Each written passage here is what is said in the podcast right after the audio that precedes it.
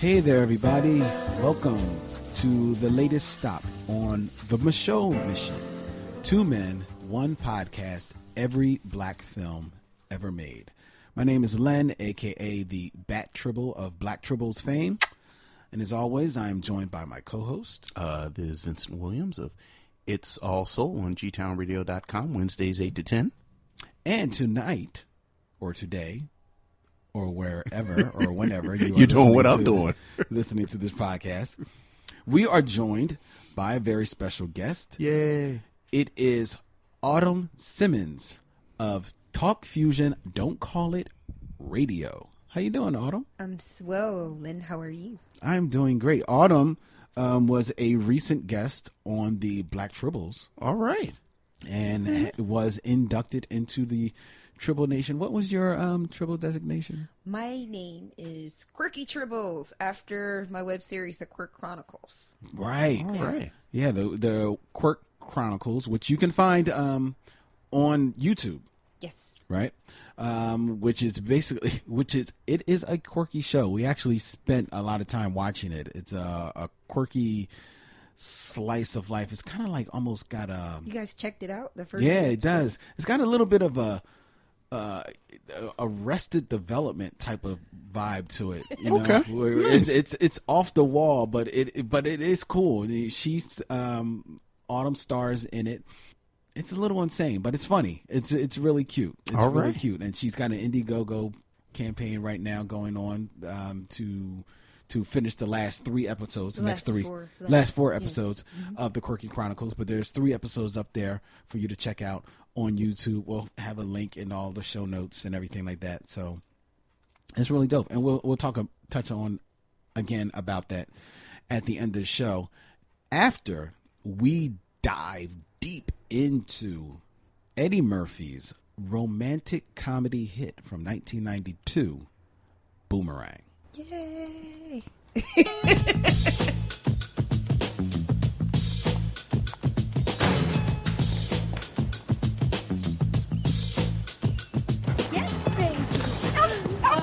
$20 for that lead. Kirby! Come on, Kirby! Kirby! Did you lose your dog? Oh, yeah, I lost a uh, white Springer Spaniel with brown spots on named Kirby. You ain't got no romance. I, I, I, excuse me, excuse me. I am the most romantic cat both of you know. Oh! Kirby! Wait, let me give you my number, because I'm not going to be able to sleep until I know you found him. Do you have a pen? Do I? stuff like that never happens to me. Man, stuff like that never happens to anybody except for Marcus. Spend the night with me. Oh, Christy, no, it's just too soon. I can't. The only reason stuff like that happens to me all the time is because I pay attention to women. Check it. It's like Jet Magazine. I've been working here about nine days. You know, I've been on time most of the time, even when it rains. Don't you think it's about time we talk promotion? We're colleagues. We can discuss business. Marcus. I'm talking about a business dinner. Just business and straight and discussing our work. You know, there's other things in life besides sex. Come on, how about sharing, commitment? You know, you get to get in touch with your feminine side like me. Starting to sound a little on the soft side. I'm trying to impress you, you know that. I know it. Now, where'd you get the mushroom Sharon? I got to know. Well, the secret is you got to coordinate. Uh-huh. Most people don't coordinate. See, you got to coordinate. Look what I got. Like, haven't you ever seen a guy and thought he was attractive? Women do stuff like that. You see other girls and you say, oh, she's cute or her hair is nice. But guys don't see other guys and go, oh, look at his shoulders. They don't, we don't do that. Now, you know what your problem is? You need more romance and less dopamine pension. That's what you need. Oh, God. I am Mr. Romance when I meet a woman, and then once I hit it, I lose interest, but that ain't my fault. Where are you going? I have to give a speech in the morning to the board of directors. But thank you. You were great. God, Marcus, I was so tense when I got off the plane, but you really relaxed me. Call me.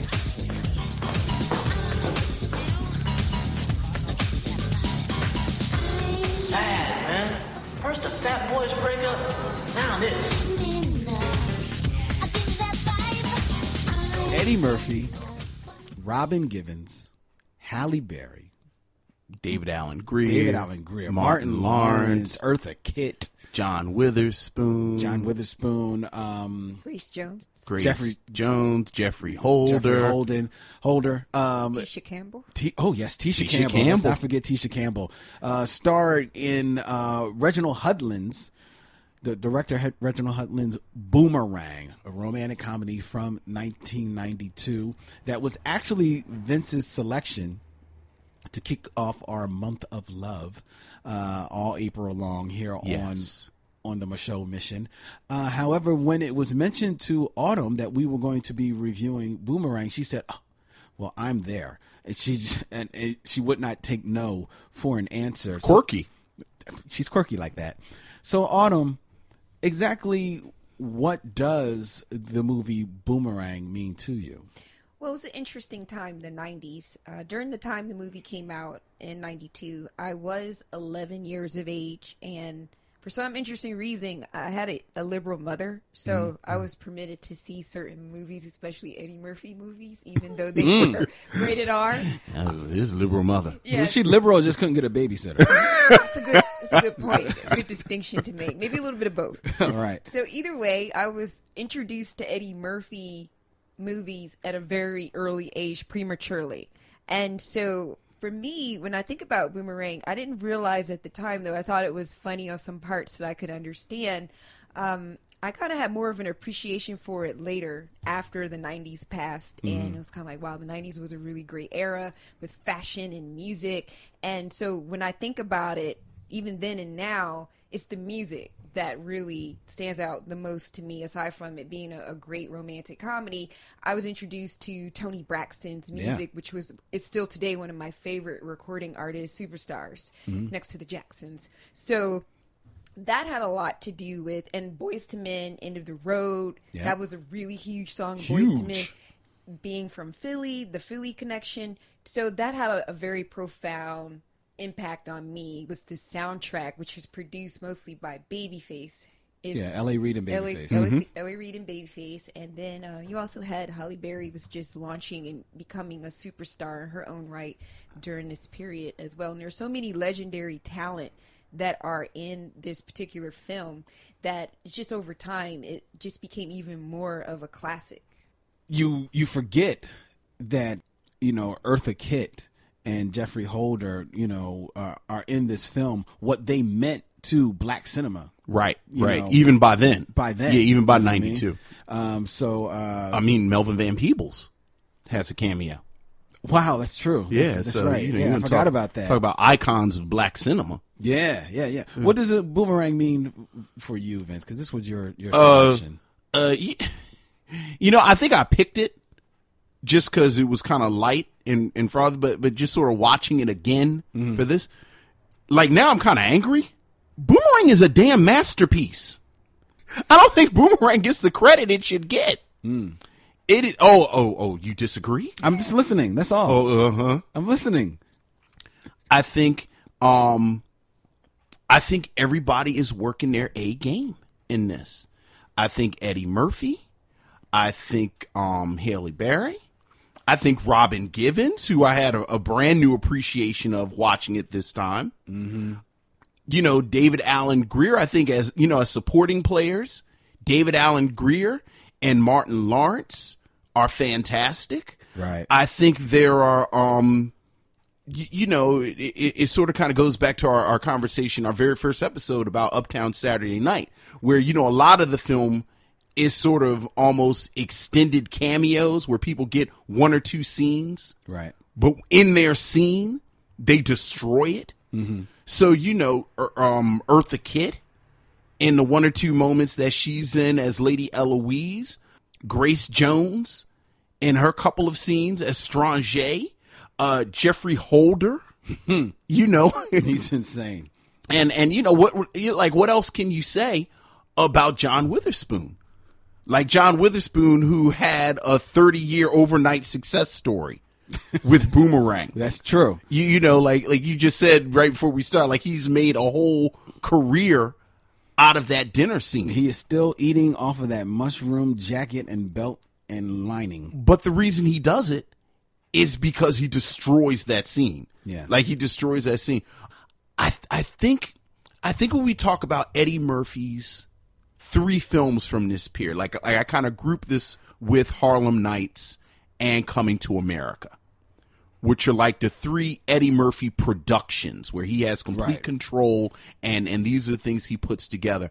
Uh, Eddie Mur- Harlem Nights and Coming to America came before. This. came before that, right? Boomerang is the last one of, of this kind of you know unofficial trilogy, and I think just visually, there's something to be said about a film with an entire black cast that looks this good.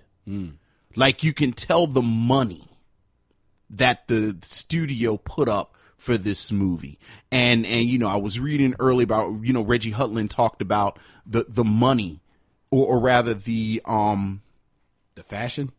The right for the fashion and the hair Yeah. and the makeup and everything where Wanted all these people to look good, look like they were you right know, like this is an A-list film. Forty-two million was put up for the budget for the film. which That's which in '92 is not a small exactly small number. and and you know i think that is a testament to eddie murphy hmm. that eddie murphy got this made True. and and is his story. it, it is historic and you know again in 19 in 2016 we look at this stuff and like i kept watching i was like there are no white people in this movie no, no, except for the French people. I, I, right I, I will i will now list to you all the white people who have speaking roles in this film the waitress yes. about the asparagus spears right. the dude who works at the clothing shop Uh-huh. that that that tells him that there's no layaway. Right. Right. The one dude from the board. Right. Those are all the speaking roles that a white person has in this film, Wow. which is important. Again, this is a big budget production. There's a big budget production that Eddie Murphy put together, and it is it is amazing. Um, I think the other thing that kind of struck me this time watching it, I I think I've always sort of, you know, was sort of it, it like we talked about with Spike Lee when we it was always this sort of ambient conversation about you know is Eddie Murphy misogynist and, and you know Eddie Murphy and black women and and I know um just in my house my wife and I go back and forth about Eddie Murphy and and you know Eddie Murphy's views on women's this that and the other. Uh, Robin Givens' character Jacqueline is a damn superhero. She comes in, she gets hers. Yep. She's about her business. Yep. Uh, she she is she is in control of her sexuality. Mm-hmm. She's not talking about I want to get married. She's not talking about this and that. Even when he leaves her at the end to go, spoiler for a twenty year old movie, you know, to go back to uh, uh, Halle Berry's character, she's just like, well, I mean, all right. And it's like, okay, Robin Givens, all right, Jacqueline. So I, I, I like Jacqueline's character, and there are actually several characters like that where you have Strange, and mm-hmm. and she's a very strong female character. You you have Lady Eloise, hmm. who you know, ha ha, jokey, jokey, but Lady Eloise goes for self and, you know, gets hers. Um, Okay. I I think that's a stretch with Lady Eloise. you mean much like she stretched with, with, with how limber she was at her age? And Yeah, that's Eartha Kitt. well, you, you- have you ever heard the Eartha Kitt story about this role? About the teeth? No, I haven't heard that story. The story was originally in the original script before they turn off the lights, before their love their love scene. Lady Eloise is supposed to take her dentures out. Oh yeah, I did hear that. And Eartha Kitt said, nah. I'm not doing that. Right. Because I don't have dentures. I have my teeth, and you're not going to misre- misrepresent me. me, or a woman my age like that. Mm-hmm. So, you know, I was like, all right, all right, Lady Eloise, do your right, thing. I feel you on that. So, Yeah, yeah, yeah. you know, big fan of Boomerang. I'm a fan of Boomerang too. I enjoy I enjoy Boomerang. I think the argument can definitely be had of some rampant misogyny. Certain certainly, well, we certainly know in Eddie Murphy's comedy in his Right, like, right, right. stand up. Um, maybe not so much in his films. I think he uses his films to kind of like soften his image a little bit. I think this film was his attempt to kind of change the conversation a little bit of what was going on with him at the time because he, he he was a ladies' man. You know, like classically a ladies' man out in Hollywood, um, and he gets his comeuppance by the Robin Givens character uh, in this film, Jacqueline. Jacqueline. Because she basically, you know, you're saying it's funny that you're saying that she's a superhero when really what she's doing is she's playing his game. She's just reflecting him. Exactly. All. So she's really playing his game. So if you're saying that she's a superhero, then by virtue you should be saying that his character is a superhero, and you certainly can't say that his character is a superhero because his character is all about is all about deception and deceit. Well, to I don't get think a woman she, in bed. I don't think she lost to him now. I think you're talking about the female empowerment, Right. sexuality. Oh, used okay, Right. okay. I, I feel you. On, I feel you. On Al- that. Also, she doesn't lie to him. no, she doesn't. Right. Like he's a lying dude. Okay, yeah, Right. right, right. She she's straight up. She is straight up. Right. You know, her game is truth. His game is deception. Okay. So uh, so I, I hear you. That I, I I I back down on that. The the thing that struck me about this film, and it's the it, it's the same thing that struck me about Harlem Nights, and I think it's telling that Harlem Nights was done before this, mm-hmm. because Harlem Nights reads so much to me, and it, as a pure vanity trip by Eddie Murphy. To, I mean, you can almost, I can almost feel him saying, "I need like this certain filter on the camera." Because I know that what that will do to my skin, I, I can feel him doing that in Harlem Nights, and then Harlem, and tellingly, he's the director of Harlem Nights, Right.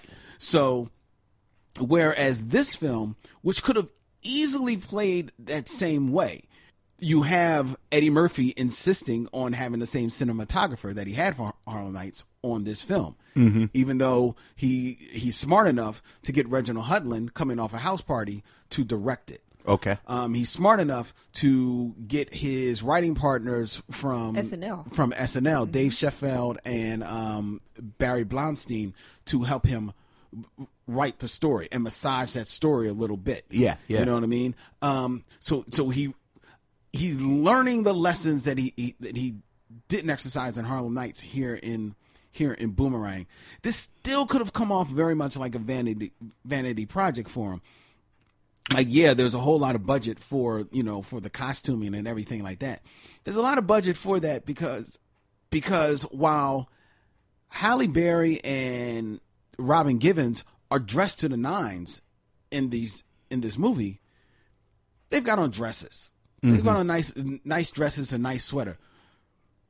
Eddie is layered every time you see him. From the from the suit to the shirt to the scarf to he's got about 20 different top coats that he wears in this in this movie. Yes. So it's so it ran it ran close to like oh man are you going there? But he smartly had these had the, has these other people to soften the blow. Plus what he also has that I don't think he has in Harlem Nights even though people argue with me to the difference in Harlem Nights, he had he had Arsenio Hall, but Arsenio Hall is barely in Harlem Nights. Right. I mean, he's more a part of Coming to America. Harlem Nights is his love letter to Richard Pryor, Fred Sanford, and Red and- Foxx. Red mm-hmm. Foxx, and, mm-hmm. and all those guys. But both of them, admittedly, are not at their peak. They're not even near that peak. Richard is almost translucent in that film. Here in this film, he surrounds himself with people that are you know, it's funny you say that they're cameos. They're not really cameos. These all of these people are up and coming.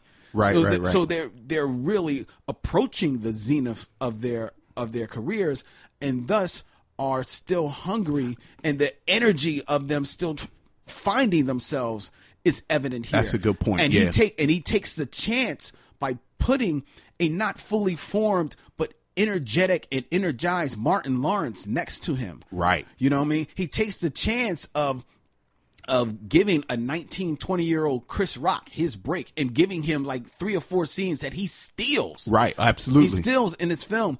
He takes the chance of having David Alan Grier, who could act a box around Eddie Murphy and almost everybody else in this film. Yeah. And and and giving him a role that it could have been easy to fall into caricature with, but knowing that David Alan Grier is talented enough to find some levels in that character and pull them out. And he takes the chance of casting Robin Givens coming off of the Mike Tyson uh, controversy at the time. Yeah. Um, and, and hot off of that, boiling hot off of that he takes the chance. Well, I should say Reginald Hudlin takes the chance because he, he's the one that also cast her, knowing that he, he needed somebody that the audience would immediately see is formidable to this character that Eddie Murphy is playing. And Robin Givens in that opening scene where you see her just standing in front of the elevator, she's doing nothing but standing in front of the elevator, but you can see, oh shit, Right. because because this is going to this is going to be the one before you even see that it's Robin Givens, Right, right, You know what I'm saying? They take the chance. They are what elevate this film. Mm-hmm. They are what elevate fashions of it gives it a cool kind of trappings. It kind of has a.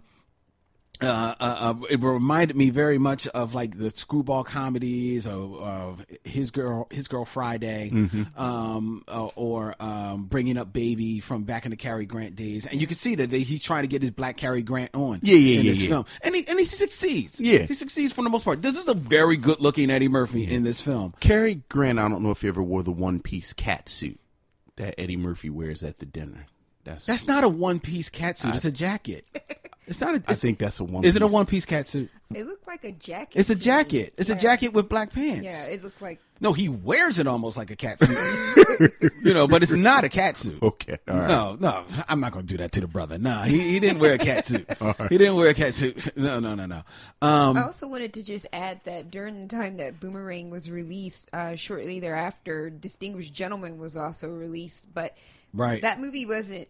I don't think it was as successful as Boomerang. Not at all. But in terms of the the Eddie Murphy appeal that he had in the '90s, I think Mm. it kind of it reflects that of what Eddie was trying to go for, how he wanted to dome himself as a superstar yeah, yeah. image wise. Yeah. But in terms of the quality of the script and the cast, so there are like Shirley Ralph is in Distinguished Gentleman. There's some little parallels, but I definitely don't think it's in the same ballpark or class as Boomerang. No, it's not. Oh, But. I just mention it because it was around. It's close right- it is right proximity. around that right, time. right, right. Yeah, yeah. And and and it it started that period Okay. where the Eddie Murphy movies started to come, and you got this sort of diminishing returns Mm-hmm. until you get to like um Doctor Doolittle. Nutty Professor. Like he kind of recreates himself Yeah, as yeah. a um But thi- family. well, what this is, this this is a continuing. You talk about like this, like the um uh the trilogy of Coming to America, Harlem Nights, and this Harlem Nights, Boomerang, and to a degree, Distinguished Gentleman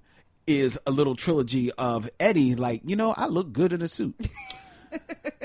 let me do let me do some movies where I can look good in suits where I can wear a suit. Sex where I can wear a Eddie. suit. Sex mm. symbol, exactly. Yeah. Sex Right, symbol right. Eddie with the with the hair slicked back in the part and making sure that everybody sees the big grin smile all every, every place. You know what I mean? Even many of his photo shoots for magazines during that time reflected this sex Exactly. symbol Playboy type of. feeling his powers. Yeah. Right. And feeling his powers, which which is why distinguished gentlemen didn't ring true. Harlem Nights, as much as people really gravitated to it, it wasn't the hit that it, it wanted because it was it was all Eddie. This is he's pulled back a little bit. He's uh he he has to play the straight man a little yes, bit in he's a this straight film man in a lot of the scenes. in a lot of the scenes, you know, he has to be a little bit more quieter. He's asked to act a little bit. Eh, he's okay.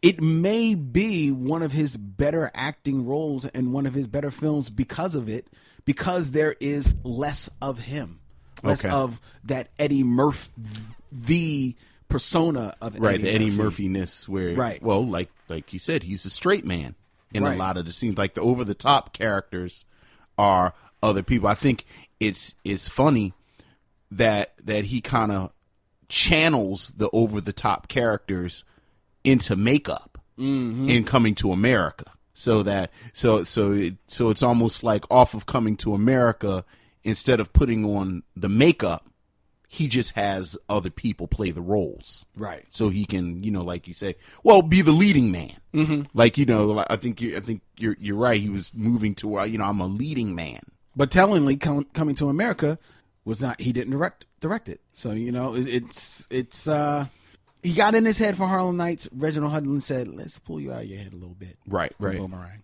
I have heard that Eddie, um, in previous interviews during the time this movie came out, Boomerang, that they the cast rehearsed a lot. yeah, and he said like it was his first time rehearsing in that Mhm. way. 'cause Yeah, normally he didn't give that much effort to that aspect of the pre-production and you know production. You just kind of like fly, you know. So I thought that was said a lot about his maturity as an actor and wanting to take it more serious. And I don't know if it's maybe the budget has something to do with it. They were spending so much money for it. He wanted to make sure he gave his best performance. I think But- that I think that's i- i- indicative of Reggie Hudlin. Yeah, I was just about to say. I know Reggie Hudlin said that you know, kind of working with comedians because Yeah. you, you know, just think about it, like a lot of these scenes, it's Eddie Murphy, Martin Lawrence, and David Alan Grier, and Reggie Hudlin said he basically had to put parameters on how much improvising, y- in, you know, improvisation they did because you know, again, the I mean, you put the three of them just in a room having a sandwich, and and you know, it's it's not uh, it's no telling what you're going to um see. Uh, one of the funny things I, I saw about people just kind of dealing with the comedy in this film, like a scene I never thought would have been one where you had to break character. I read that that the scene where where where they're trying to tell Stranger what the name of her perfume should be. Oh, that's hilarious. Halle Berry apparently was was was sobbing, laughing so hard, so that that from from um from Grace Jones. Like Grace Jones, this over the top Grace Jones character, and then Halle Berry apparently could not keep character because it was so funny. And you know, again, I I- think I, I think that's fantastic that other people get a chance to kind of cut up. And if you know anything about Grace Jones and and her and and just her music and her persona, like Strange is this very exaggerated version of what people thought Grace Jones was. Yeah. So you know, it's, it's Yeah. I, I, you know I just saw it was fantastic that Grace Jones could kind of be in on the joke Mhm. and have fun with this Stranger, which you know. I think that restaurant scene, that's another scene where you do see more white people, but they're not speaking. Right. but that scene alone was like over the top. He's gay. He's gay. My brother is gay. He's. You know what? We could feel like it's. It's so like I actually kind of said, "Ah, "Do I need to watch it?" Because like you kind of quote it. Like I've memorized the entire film. Like I don't know, but but yeah, the, it's it is scene by scene. That is just amazing. Like it is scene to scene with these characters. Like like you were talking about um Tisha Campbell. I forgot how funny Tisha Campbell is in this film. In the three scenes that she's in it. Yeah. So yeah, she, she's she's killer. She she is watching this film. I always had an appreciation for Tisha Campbell. Mhm. I've I've had it since Martin. I've had it since My Wife and Kids, and I've had it from from all the other movies that she's been in. But watching this film, especially considering like again, this is like beginning of her career. Right. You know what I mean? Um, uh, and also the, beginning of what put her on the uh, radar of Martin Lawrence to cast her in Martin. Right, right, right. So this is you said this is a year after House Party. Yeah. Yeah. So right. So they really are. Yeah. You know. She, Tisha Campbell. It is a shame because probably now she's maybe maybe uh, aged out of it, but it's a shame that nobody worked a sitcom or even better yet, just a movie uh, for her Mm-hmm. because she's good, she's great as a comedic actor, Mm-hmm. but she's also great with physical comedy. Right. She she can deliver a line, and she's shown certainly in other things, maybe not so much in this because she's pretty much a little bit one note in this film, but she's shown in other things that she can she has a range and depth to her acting. It is a it is really a shame, and you can say this about so many. I was about to say, my God. There's so many you can say, but um, but Tisha Campbell, like I I I think of on just going on TV uh, uh, as a sidebar, real quick. Christina Applegate. I like Christina Applegate, who, who made her bones on Married with Children. Um, she's had about three or four attempts at sitcoms. Oh, yeah. over the years, and to mitigating, you know, successes. There's no reason why that shouldn't shouldn't have been Tisha Campbell. Well, that's the issue in Hollywood, um, not just in filmmaking, but TV. Many roles are not available for black women. And Chris Rock even said this in the previous issue of Essence magazine yeah. that they don't want to feature black women as much. So that's Mm-hmm. why you have people like Shonda Rhimes who does celebrate having a lead African American protagonist that's still kind of freshly new. And for some reason, the mainstream doesn't feel that the black woman is marketable as a lead lady, a leading Right. lady for some reason. Yeah, it's a shame. So, Yeah, yeah, and and you're right. Like Tisha Campbell is, and and it, it the irony is that our our sort of being sad for Tisha Campbell when you look at Tisha Campbell among her contemporaries. She's had a better career, Yes. than ninety nine percent of them. Yes. like she got to play the girlfriend on what two different shows? Like she she The was girlfriend and then the wife. Yeah. Right, you know, she's Martin's girl you know, on Martin Lawrence's on Martin, and then she was on, you know, my wife and kids With Damon Wayans. and and you know, like you said, it is it's a damn shame that that is sort of the most you can aspire towards, Right. To be the wife or girlfriend or love interest of the black male lead Yeah. in a show. Yeah. So Yeah. yeah, yeah, Tisha can't. You know, again, I I cannot sing the praises of of the performances in this thing enough. I, I have a soft spot for Halle Berry in this film because I think I think Halle Berry is funny. Mm-hmm. And and I think this is one of the very very few films where you get to see her be funny. And and and I, I really I really enjoy the the the date scene between David Alan Grier's character and Halle Berry. And they're just sort of Oh, awkward they're, they're dating her house. at her. And and, Yeah. and and and she's just sort of awkward and shy.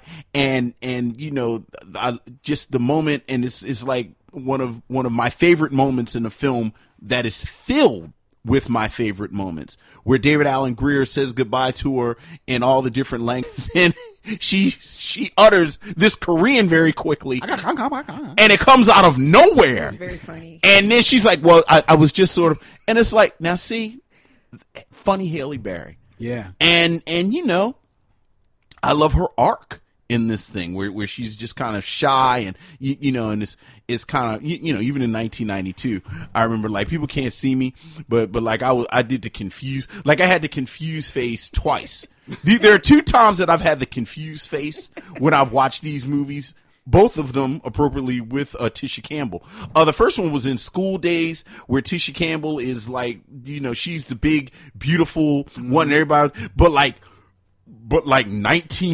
1987 Jasmine Guy is standing next to her. Right, right. Who is just sort of, you can't even look at her. She's so fond. So I was like, why do they not see Jasmine Guy standing right there? Like, what is all this? Maybe it's something wrong with me. Am I gay? Like, maybe I don't know what pretty is. Right. So, and then in this, you know, I love Robin Givens. You know, Rob's sure fun, and I think I think you act like like you actually made the best defense of Robin Givens as Jacqueline that I've ever heard in my entire life. Ten minutes ago, when you talked about how formidable she was, Right. and I think that is that is the best argument I've ever heard, and it and that makes sense to me because Halle Berry is beautiful. Like like I like all of this Halle Berry is oh she's the friend and oh she's like are y'all serious right like you know that's 1992 Halle Berry right there right and um but I like how she kind of goes from that and she gets hard Yeah. and goes and you know at the end and and, and you know and and I love that You see like an evolution of her character. Absolutely. She's kind of like the good girl, and even her many of her outfits in the beginning are understated. As Robin, Mm-hmm. her character Jacqueline is like the um, flamboyant, Yeah. type that stands out more, the seductress, and and Halle is kind of like she's graceful, demure, and quiet. And then you do see that transition as she makes the decision to be involved with Marcus, and she becomes more seductive. And her hair is, is brushed back off her face, and Mm-hmm. Yeah, everything. So that, you yeah. see her looking more mature, which also signifies that they've had sex. So there's like a change in Yeah. her appearance. That's And- what happens. and I know he brought her out, right?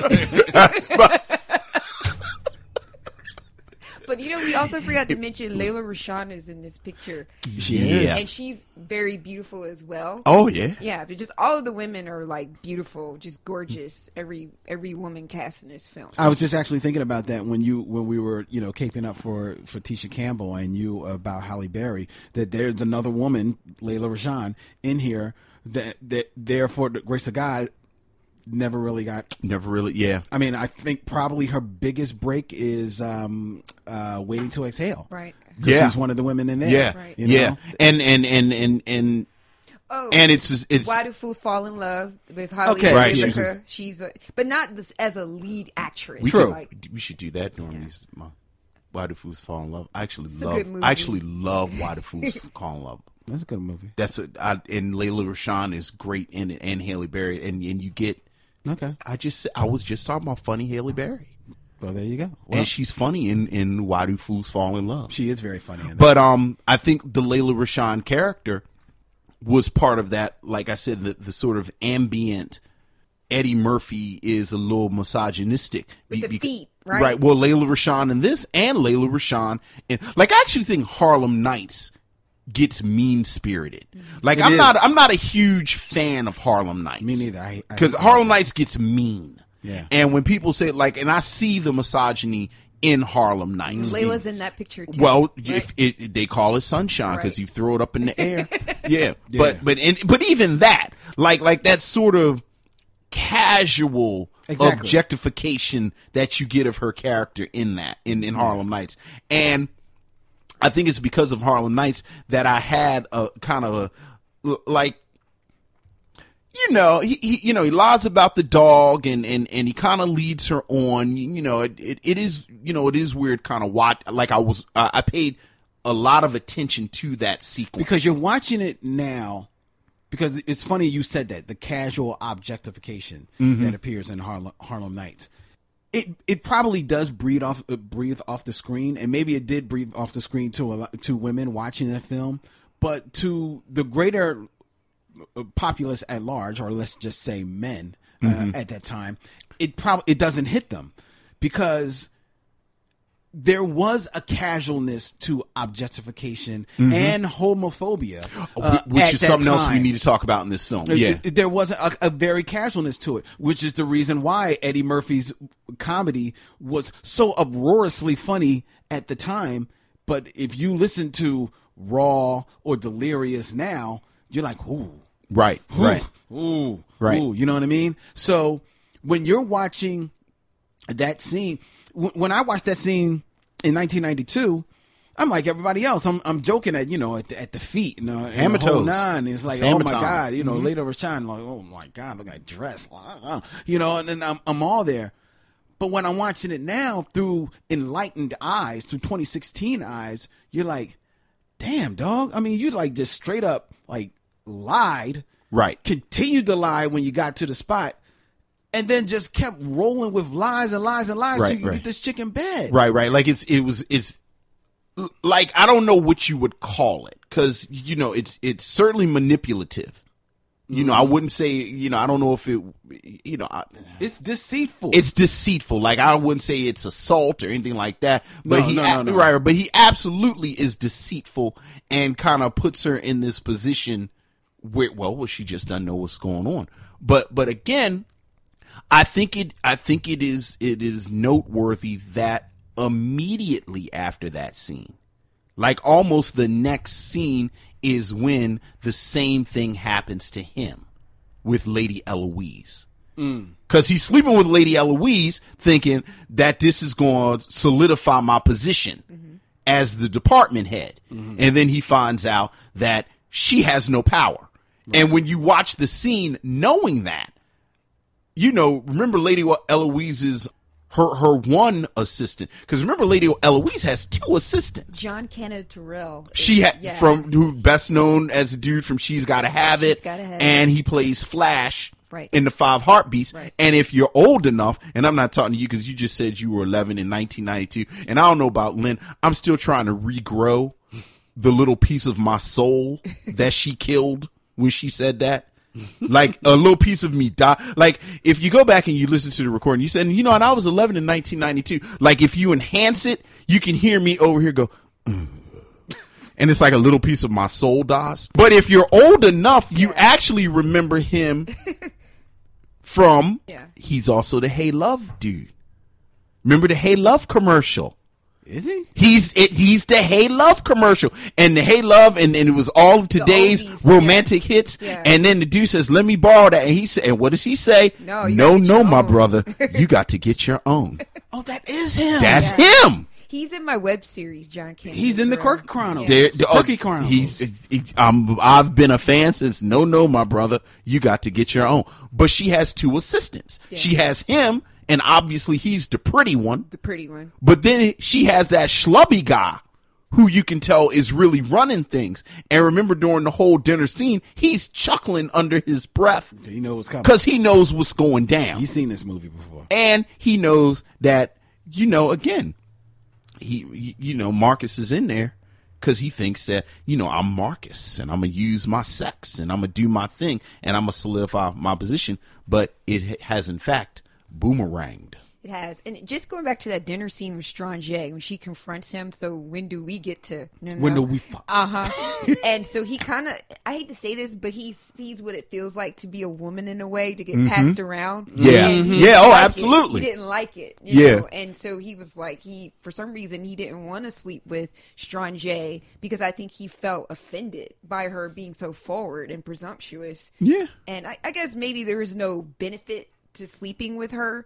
Um, so he, he didn't, but I just kind of thought that was interesting. It is. yeah. It is a. s- It is a weirdly like if you squint your eyes enough, it's a weirdly sort of progressive slant running through this thing. Like it's all of this commentary on wh- you know even if you like like I, s- I- I saw like the, one of the the original ending was or or one of the, well the original ending was uh, like the three dudes when they made up they wanted to end it there but but the original ending like we know the ending is um Halle Berry you know Angela Halle Berry's character is working at the um youth center with the kids. Right. So she quits her big job, works at the youth center, and then he comes and makes the big romantic plea for her.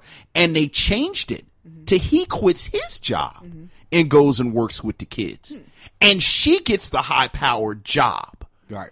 And I thought that was such a great statement. Like, like, and, and she tells him, you, you know, I, you, you don't give me the love I deserve. And, and, and, you know, and, and, and he says, uh, like, you know, we have all this conversation about the nice guy and the, you know, nice guys thinking that they're owed something for being nice. And, you know, this very, immediate conversation we're having right now. And it struck me when he said, I quit my job. And she says to him, Did I tell you to do that?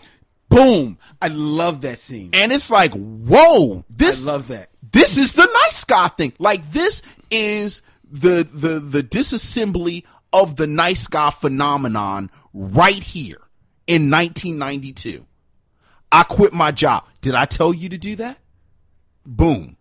Like you Yeah. said. So it's it's this it's like wow, I think I could let my daughter watch this when she's a little older. Well, I think so also because um well, first of all, despite some of some of the fashions maybe being a little little dated, really not a whole lot. I mean, there's some, you know, some styles you may not roll with, but for the most part, you know, the, the fashions are kind of timeless, you know, you know, tr- you know, tucked them pants in a little bit more, you know what I'm saying? You take the cross color sign off a couple of things. It could be put on today. The story The is mu- the mushroom shirt is is that's eternal.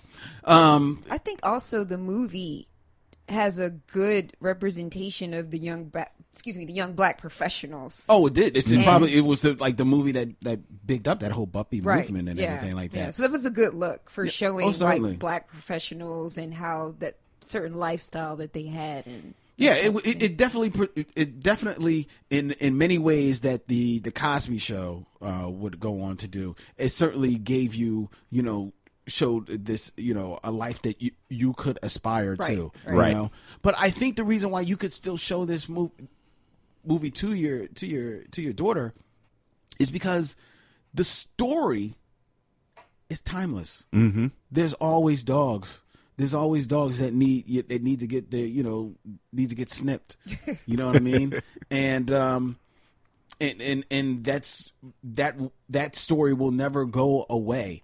And I think this the arc that Halle Berry goes through, even though watching it again, they probably could have moved that up. Like the the movie is not a long movie, Right. But it, it probably could have been a little bit shorter than it is. I, I will say that. I think that that story could have been moved up a little bit. Um, and I also think I also think that being said, I think it's a timeless story, and I and I think it be, could be told uh, at any time.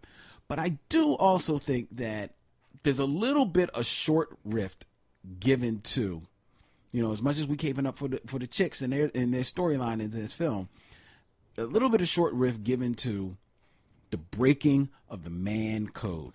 Right. Because the man code is okay. I don't care how fine that chick is that you actually went out with a couple of times. Okay? If you're my boy, I'm not stepping to that girl. If I am stepping to that woman, it's certainly going to be more than a couple of weeks in between the time when you were stepping to Sure. Sure. that is that is I would imagine that's that's girl code too. Of course, absolutely. Yeah. Absolutely.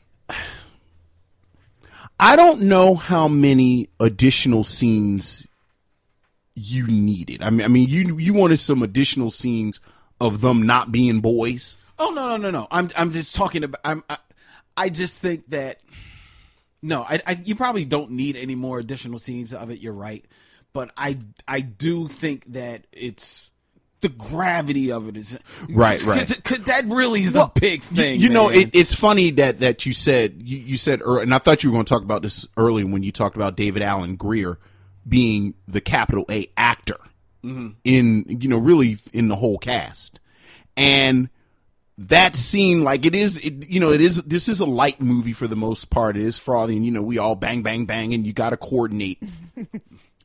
But that moment when david alan grier repeatedly says why are you asking? Why are you asking?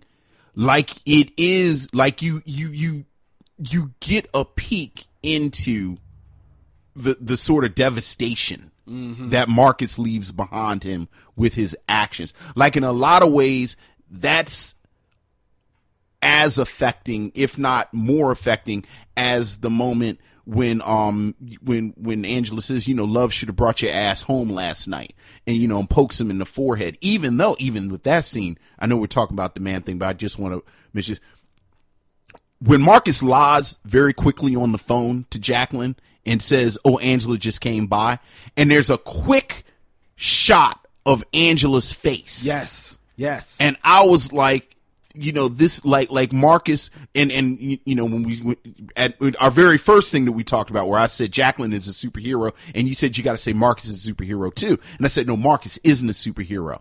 Those are the two moments right where I can't say Marcus is the man. Like this is somebody I would aspire to be. True. Because you get these two moments where you see the look on Angela's face where just just second nature he lies.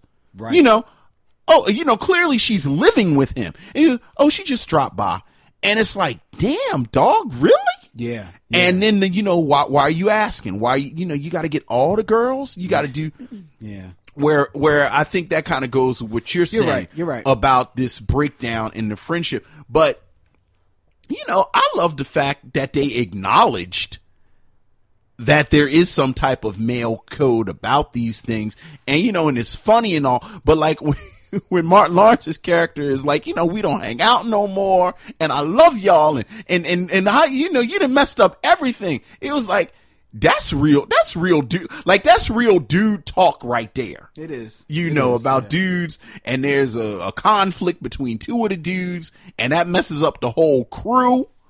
And you almost got to get this these two back together to reconstruct a crew. Like you messing up the whole crew with y'all stuff right now. So you you know, And what is left unsaid there is that while the crew is back together, the crew is never going to be the same. Right. Because of that. So Right. That's true. I also wanted to go back to the scene where when Marcus is getting his just desserts and he is pretty much the topic for office gossip and he's Yeah. not comfortable and um, Angela approaches Jacqueline. She says, "Well, whatever you're doing, it's kind of reversal of the roles of kind of sometimes how a woman is played by a guy, and everyone knows about it, and they're talking about it. And so you got like this powerful player who's always on his A game, and he's kind of the women have really turned him, well, Jacqueline, on his head, and it's put him in a position where he's not accustomed at all, and it is affecting his work because he was so successful as a marketing executive, and now he can't concentrate and focus and be like on his A game professionally. Right, So right. it really not just like his personal and sexual prowess, but also professionally. She really turned the tables on him in so many different ways. And mm. she usurped his. Not only did she usurp his, you know, the job that he wanted, Right.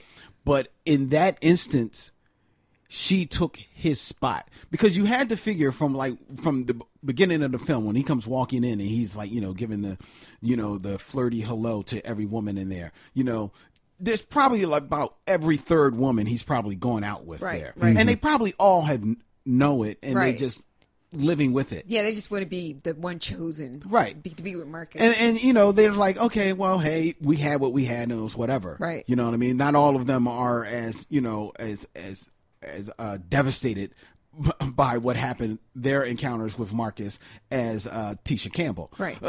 but um but when he now comes in and all these women who you have to figure every third one has probably been with Marcus are all rallying around Jacqueline as she tells them, you know, Right. what I've done. It's like, girl, yes, thank you, thank you. It's like the savior has come. she you is know, a superhero in that she's, regard. Right, she's, right, she's right, right, damn right. sure. She, Yeah. Yeah. And she just turns around like, hello, Marcus. and, and then the funniest thing is, is as he walks up the steps, the girlfriend is coming down the steps, trying not to look at him, and she's like laughing in his in his face. In that place, she has now taken his spot in the in the whole in the in the whole uh, business. Right. Everybody, you know, like uh Chris Rock's Bony T is like Marcus. First the fat boys, now this. um, I'm I'm I'm positive I've said that about something in the past ten days. Exactly. First the Fat Boys broke up, now this, and this might be you know we're out of paper towels or in the house or what, because that is that has become a part of my language. Exactly, First the Fat. Boys break up, now this. We need gas. Yeah, it like the, she has, she has like totally defl- taken everything. Even when she stood him up, remember that scene? Yes. She Yes. played him, Played him. and then showed up and seduced him in her trench coat underwear. She was naked, kind of half naked underneath, and she just played him. And left two hundred dollars on the night. Left room it on st- the oh nightstand. My God, Yeah, yeah. And then she put it on him so hard, it Yeah. was just like his toes were curling. that and brother everything. sucking his thumb, and they left two hundred dollars and peace, peace out. You know the funny thing, like you're saying, he he had probably been with every third woman.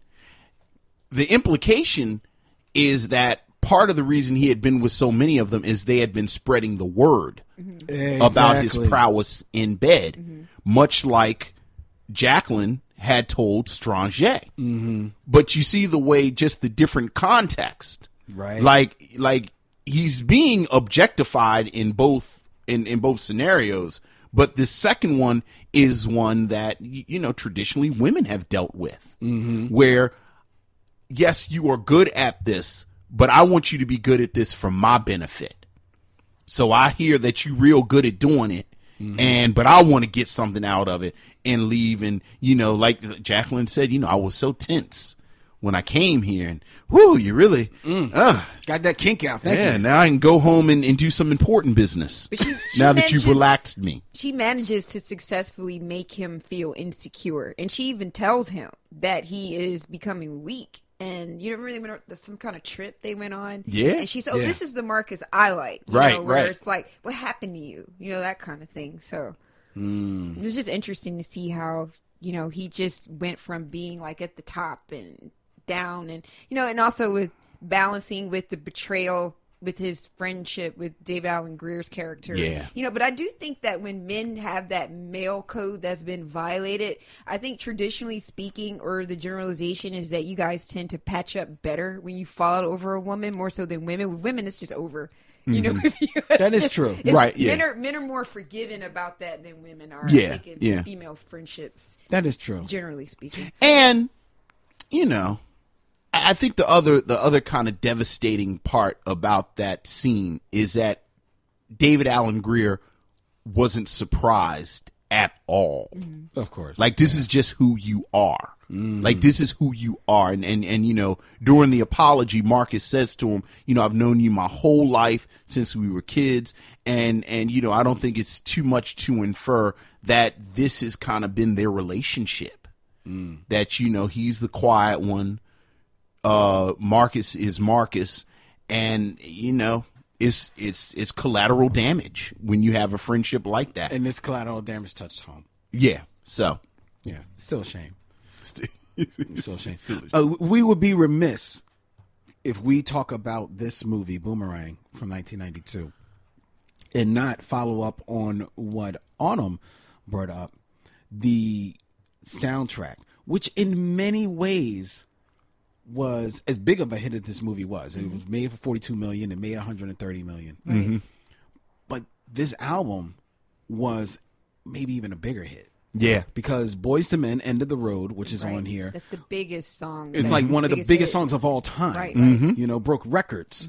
Um, Even Elvis Presley's record, I believe. Uh, yeah, I, I, I, I- yeah, it broke like Elvis Presley's record. uh, Introduced the world to um Toni Braxton. Toni Braxton. Braxton. just like this movie introduced the world, really introduced the world to Halle Berry. Yeah. this this introduced the world to Toni Braxton on the um, Love should have brought you home, and and then she has a song with Babyface, "Give You Big- My Heart." Gi- Give Me My Heart, which Yeah. I actually I, I like. th- I like that song. Yeah, Nita Baker originally was going to sing "Love Should Have Brought You Home," but she was um, kind of under the weather at the time Right. and suggested to Babyface that Toni, who sang the demo, They that had to- she should do the song. She should do it, yeah, Yeah. and and she killed. Yeah, she, she killed really it, did. and, and that's what made her career.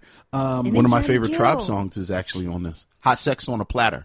yes, is on the soundtrack. and it's like the it, and it's almost like the forgotten track. it is. It's, the- it's the throwaway. it's the throwaway Yeah. on there, but it's it's it's so scintillating. I love that. I know because that's like that's the only reason I bought the soundtrack in 1992. Really? I wanted the tribe song.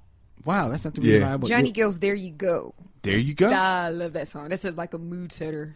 I bought this. I, I bought it because I just I I I like the movie, but I think the track that I found myself playing off of this song, off of this soundtrack, the most. Um, I like and I like Boyz II Men, you know, K-pop for my boys, but it was PM Dawn. PM Dawn. Yeah, they're good. I die without you. time. Die without you. Yeah. Yeah. I mean, dude. I mean, it, it, that is just probably more so than a lot of those songs on there. As great as uh, a soundtrack is it, that song is just like that song is beautiful. Yeah. I mean, I melt when I hear it, and and it just puts me. I mean, Love Tick should have brought you home. Makes me think of the movie. Right. Puts me back in those times. End of the road makes me think a little bit of the movie, but I I, I, I see I see Boyz II Men walking down the road in the video. PM Dawn just puts me. It just. I go to another place when I hear that song, man. I real, I really, hot sex on the platter just makes me want to find Lela Rochon. Um, uh, but but PM Dawn just makes me want to. Um, it puts me in another world, another galaxy, man. And I just and I want to stay in that galaxy forever. It is just such a beautiful song. And also, what's the song? Um, feels like heaven. Spending time with you, la la. Oh yeah. Just like hold up, because I got the tracks down here. That's find it. oh, um, um, um, um, um, um, Kenny Vaughan and the Art of Love feels like heaven. Oh, I love that song. Uh, that- that's a that's a good- that's a that's a good mood song right there. You are a fan of the soundtrack. I love this soundtrack, man. And the soundtracks they really complement. They're kind of like having the fantastic shoes for the outfit. Yeah. Mm-hmm. You gotta Yeah. have the right soundtrack. Yeah. It just helps solidify the movie, in my opinion. Yeah. Even with like Lady Sings the Blues or The Preacher's Wife or Waiting to Exhale or any other movie that you could say is really awesome, they have these amazing soundtracks. Yeah. Oftentimes. There's another song on here. Aaron Hall bringing back Charlie Wilson. This is kind of like putting Charlie Wilson on his solo path. Um, it's going to be all right. I mean, these are all just like new Jack, n- n- totally new Jack swing tracks that you know you listen to them now, like what really? But Bodyguard, like I was thinking Yeah. soundtracks. And yeah, movies, sorry. But it's, it's, it's just uh, oh man, it's such a great, great soundtrack. Oh my god, I love it. I love it. I love the soundtrack. I love the soundtrack more than the movie. I, I'm listening to you. I will. I Yeah. like the movie. I do like the movie. I love the soundtrack. Wow. I think that can be said. Like just going back to Whitney Houston's The Bodyguard. I think the Bodyguard soundtrack was probably more popular than the movie, though Kevin Costner was a big star during that time. Yeah. Whitney Mm-hmm. Houston was well respected, well received in that film. It was all about the soundtrack. The soundtrack sold that movie. It did. A lot of people w- w- like you bought the soundtrack. It put you in the mind of the movie. Oh, I want to see that movie again. right, right, You know what I because mean? of the Yeah. music. Yeah. Yeah. Right. Yeah, yeah. Yeah, I think I Will Always Love You may have sold a few copies from that film. just a, just a, we like one or Do you remember Whitney Houston's song? And I will always love you. She has a song called "I will." Uh, have you? Are you familiar? I am the song? familiar with that. I think so. You Yeah, may have it's- heard it's- it. I will remember, always think love I heard it somewhere. Whitney Houston has a song called "I will always love you." I don't know if you've heard it before, but but it, it was it was pretty big at at the moment. I don't know, if, It's funny. but I think that may have helped sell some of the Bodyguard soundtrack. I, I think I haven't looked it up, but I think that may have sold some. Of I remember the first time I heard it on the radio. Yeah, I Uh, think, um, it was. I was like, "What's this?" Are you familiar with this song? Point made, Vince. um, it's interesting. Uh, BET in 2005 did the top 25 movies of the last 25 years at that time, and Boomerang was number 21. It's respectable. It could be higher. What 20 movies did BET give me three movies that they listed higher than Boomerang? What are the top five or ten? Well, I'll give you the top five. Okay. Okay.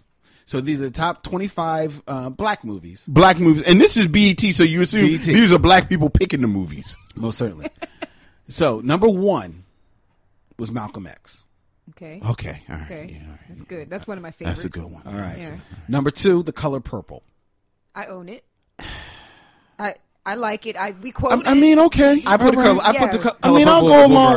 I, I mean, all right. we quote the color. I don't think you can argue with that one. well, you, well, you, well, you know, just just to be um a contradiction as someone who always lists black movies, I don't know if I'm gonna list a Steven Spielberg movie over. was gonna say Reggie that, Hudlin. but- but but yeah. all right, uh, but for the sake, let's let's go. All right, It's a better what- film. Well, That's what I wanted yes, to it's a say. better That's film. what I wanted to ask because when we were talking about, you were like, Lynn, you have to, uh, Audrey, or excuse me, Autumn, you have to pick uh, I'm not sure if you, who am I?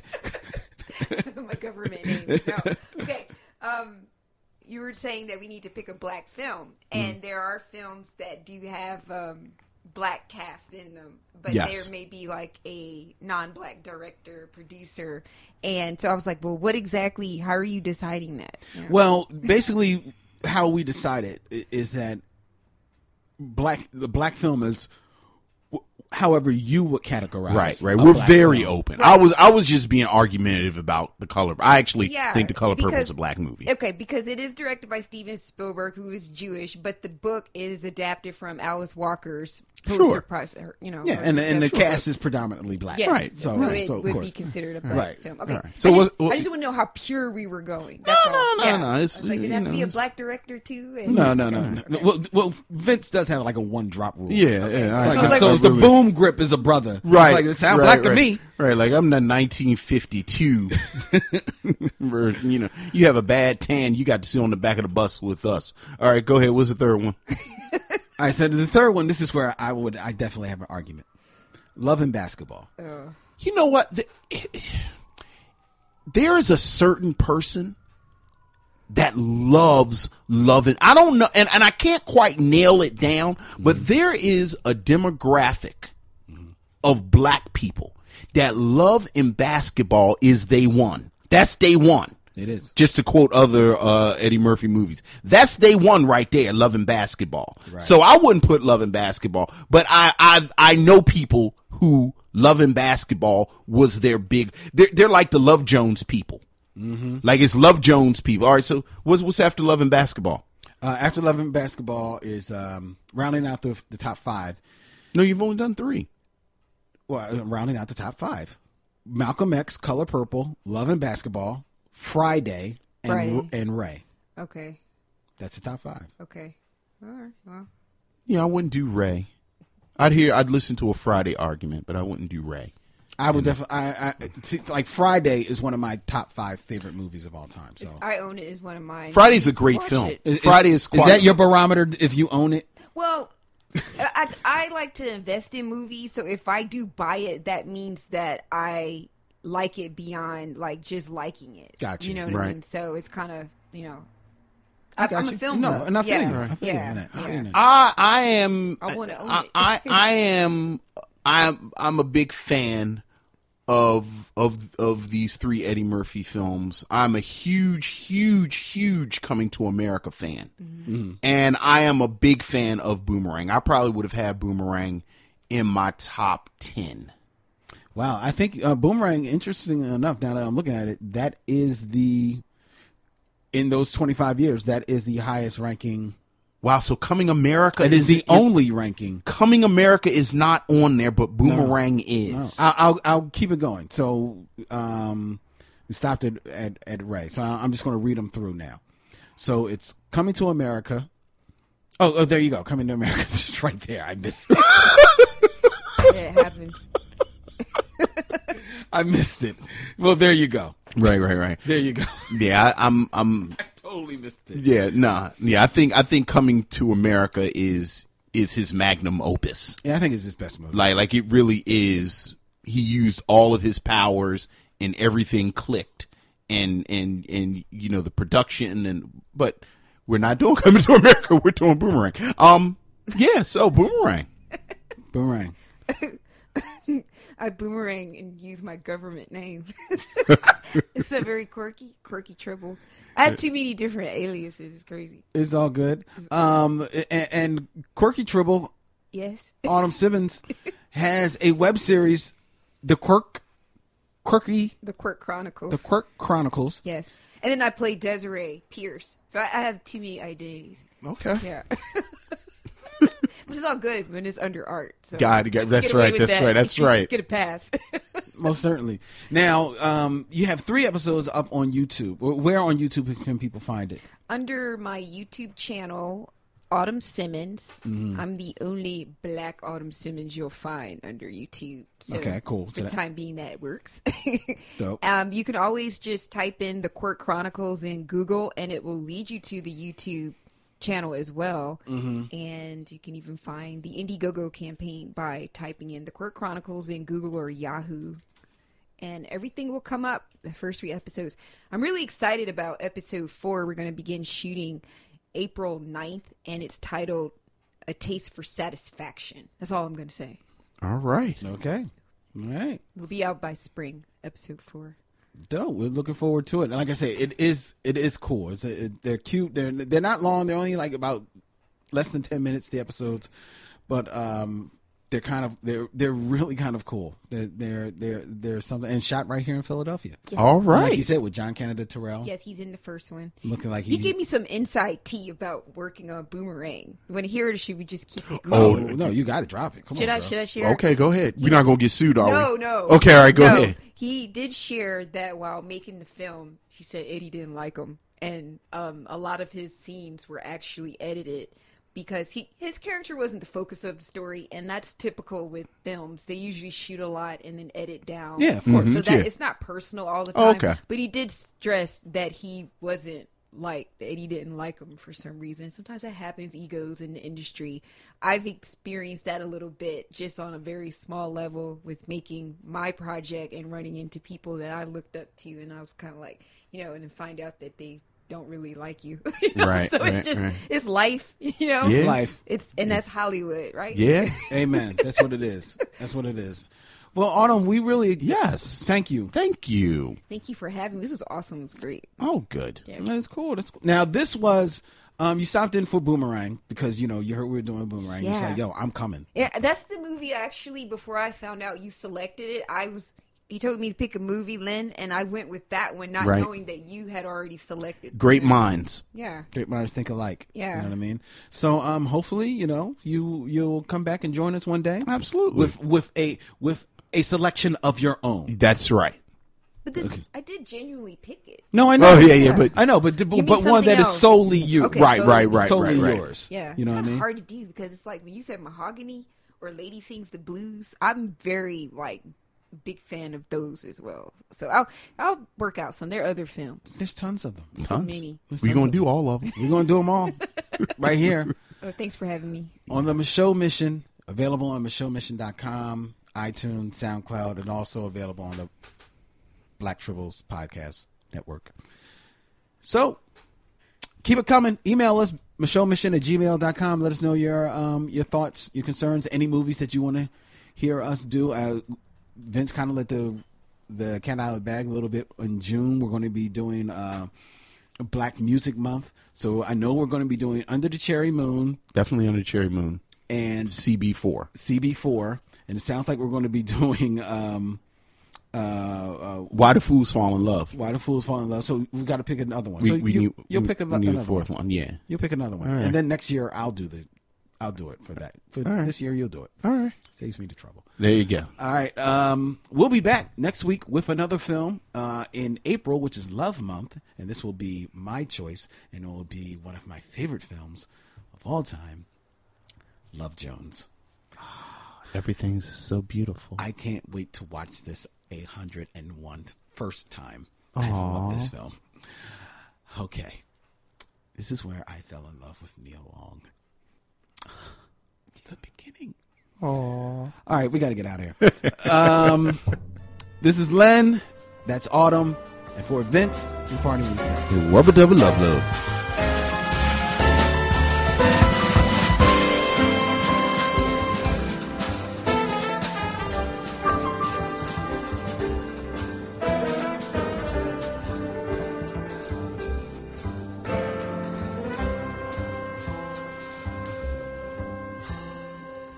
It's time to bid adieu. It's been a pleasure knowing you. I'll see you when it's time to meet again.